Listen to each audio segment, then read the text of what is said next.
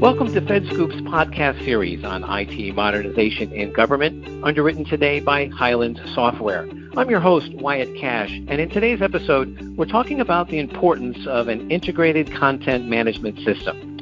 Our guest today is Bill Priemer, President and CEO of Hyland Software. Hyland was named as a leader by Gartner last year in its Magic Quadrant for Content Services platform this platform enables thousands of organizations to deliver better experiences to their customers. Bill, thanks so much for joining us on the program to share your expertise with us. It's good to be with you, Wyatt. Thank you for having me. Great.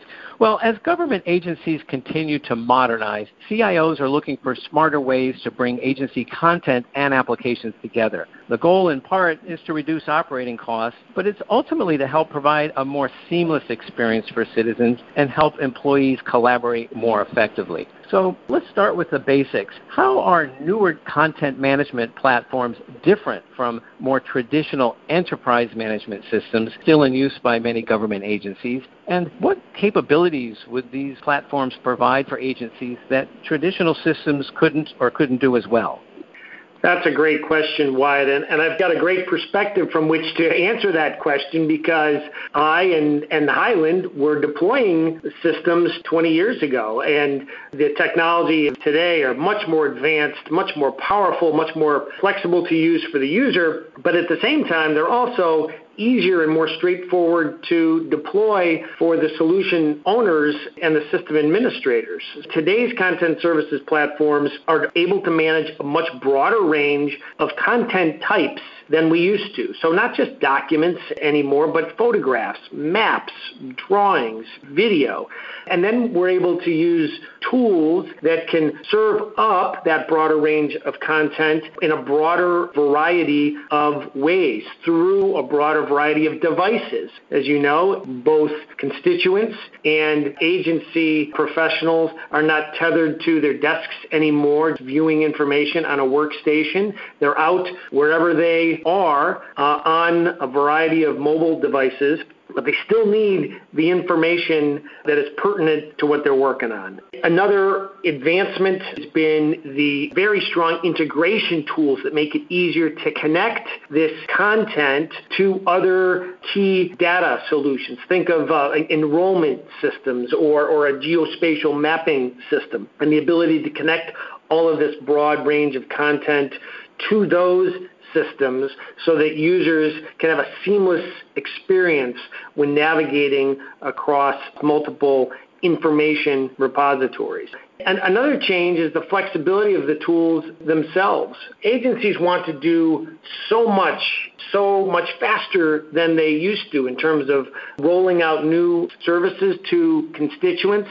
So the systems that they work with have to have that level of flexibility. And so these systems are much more agile, they're much more configurable, and they can be changed constantly as opposed to being upgraded maybe every year or every two years.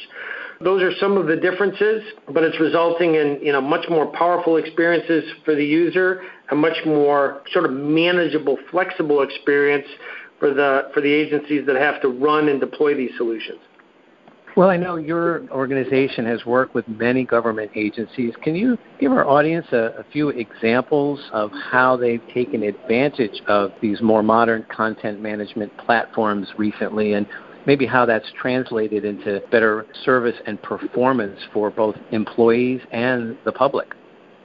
Sure. We work with agencies at the federal level, at the state, at the county, and, and the municipalities as well, and thousands of agencies across the spectrum.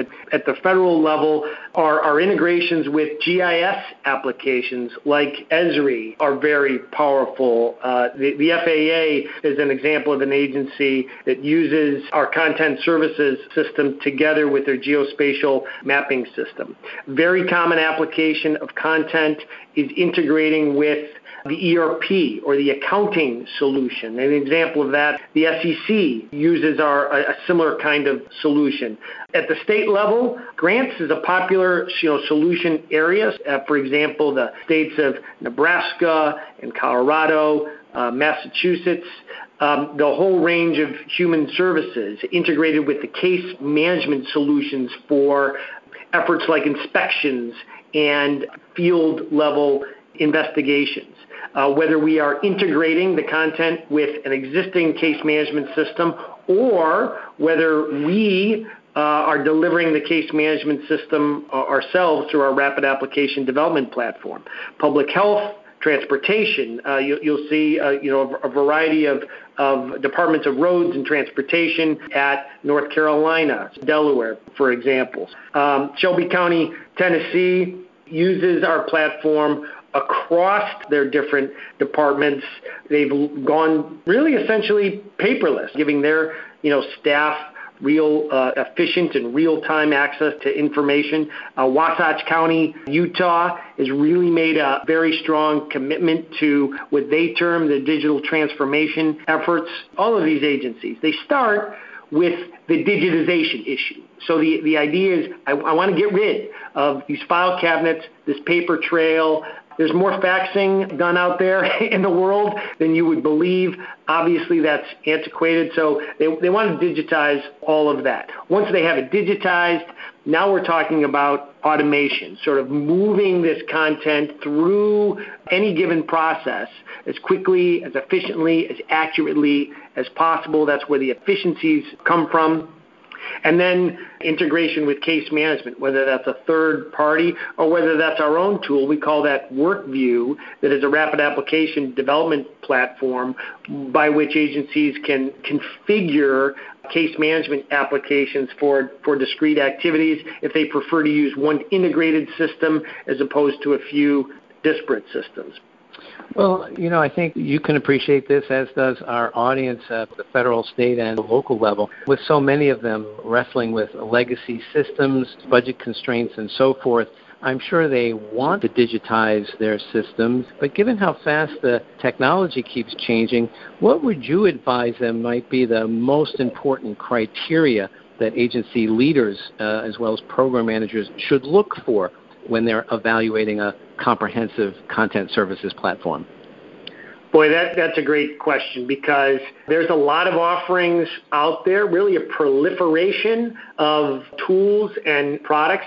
And as you say, the technology is advancing rapidly you know, a couple of criteria come to mind. I think capture is very important. So, how do you get the content itself efficiently and accurately into the system so that it can be retrieved, so it can be routed via the various workflows? And we call this new modern capture paradigm intelligent captures. This is the system recognizing what a document is, and then based on that identification, extracting the relevant data populating a third party system, indexing, so applying metadata to that document automatically, and then getting it into the workflow so it can be processed. The second that comes to mind is integrations.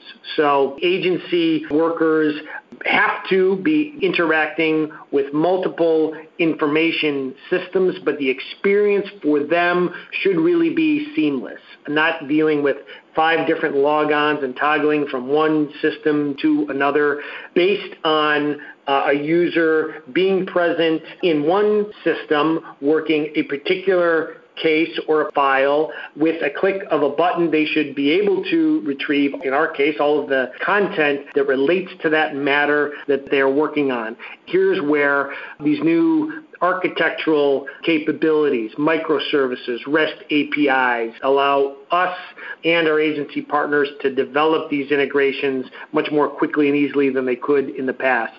Another criteria, this may be the most important one, is security. Um, it's the downside to having everything digitized and everything online.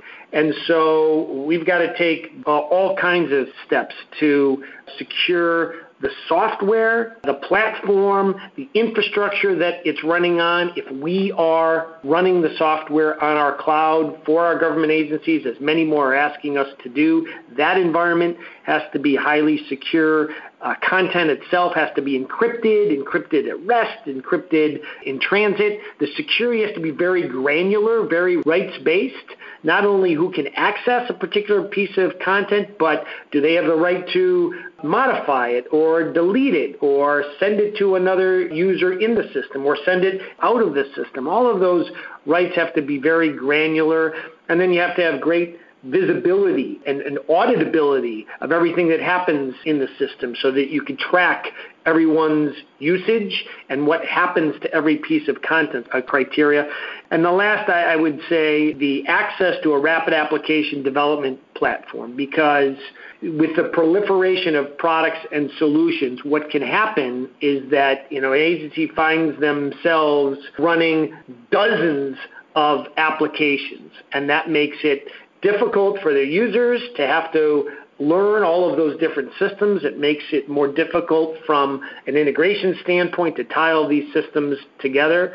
So many of our agency customers are liking the idea of uh, consolidating functionality into fewer systems, which they and we refer to as platforms. And so if they can use us for not only content management, but also a good deal of their process management and their workflow needs, and then also a good deal of their case management needs. That's seen as a real benefit. Well, great. Finally, where do you see the marketplace heading for content management systems and services in the public sector with the adoption of cloud based applications, the microservices that you mentioned?